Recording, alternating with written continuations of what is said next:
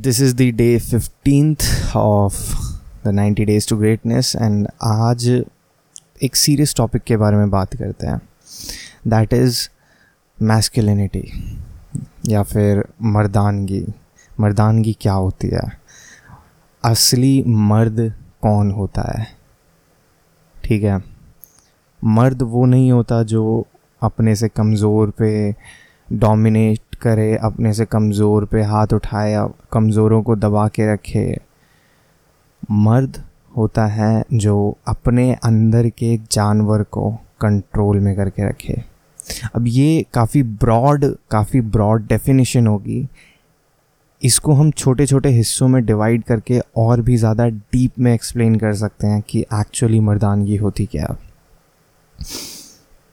एक एग्ज़ाम्पल के थ्रू समझाता हूँ मैं। दो इंडिविजुअल्स लेते हैं। एक तरफ़ हमारे पास एक लड़का है, दूसरी तरफ़ हमारे पास एक मर्द है। जब एक लड़का किसी लड़की के पास जाता है, उसे अप्रोच करता है, उसे यू नो प्रपोज करता है या फिर उसे आस्क आउट करता है एंड अगर उस लड़की ने उसे रिजेक्ट कर दिया या फिर मना कर दिया, किसी भी रीज़न की वजह से अगर उसने उस लड़के को रिजेक्ट कर दिया है एंड पूरी तरह मना कर दिया कि अभी वो अवेलेबल नहीं है तो व्हाट विल हैपन जो मोस्टली होता है अभी भी, वो लड़का एक हाइपोथेटिकल लड़के की बात कर रहा हूँ मैं, वो लड़का क्या करेगा, वो इस चीज़ को, इस रिजेक्शन को पर्सनली लेके अपने ईगो पे लगा जाएगा।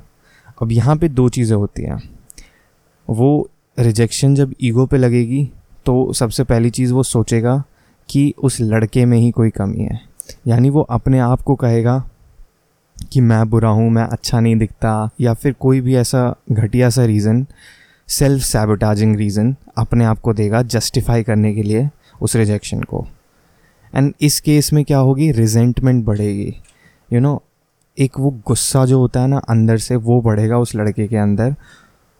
अब उसका आउटकम क्या होगा? उसके कॉन्सिक्वेंसेस क्या होंगे?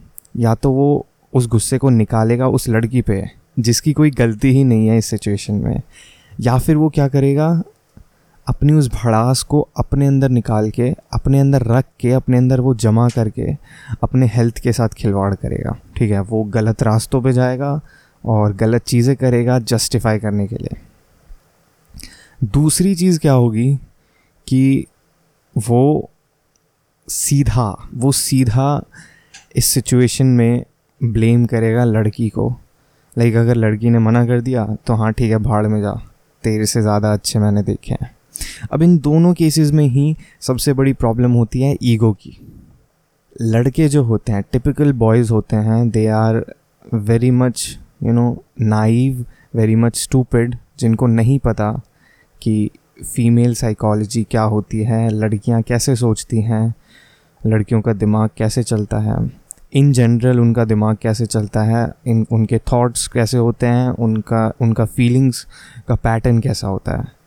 एंड लड़कों के साथ दिक्कत ये होती है कि वो दिल पे ले जाते हैं लाइक like, वो रिजेक्शन को दिल पे ले जाते हैं पर्सनली ले जाते हैं उस चीज़ को और उसके बहुत ही ख़राब कॉन्सिक्वेंसेस होते हैं।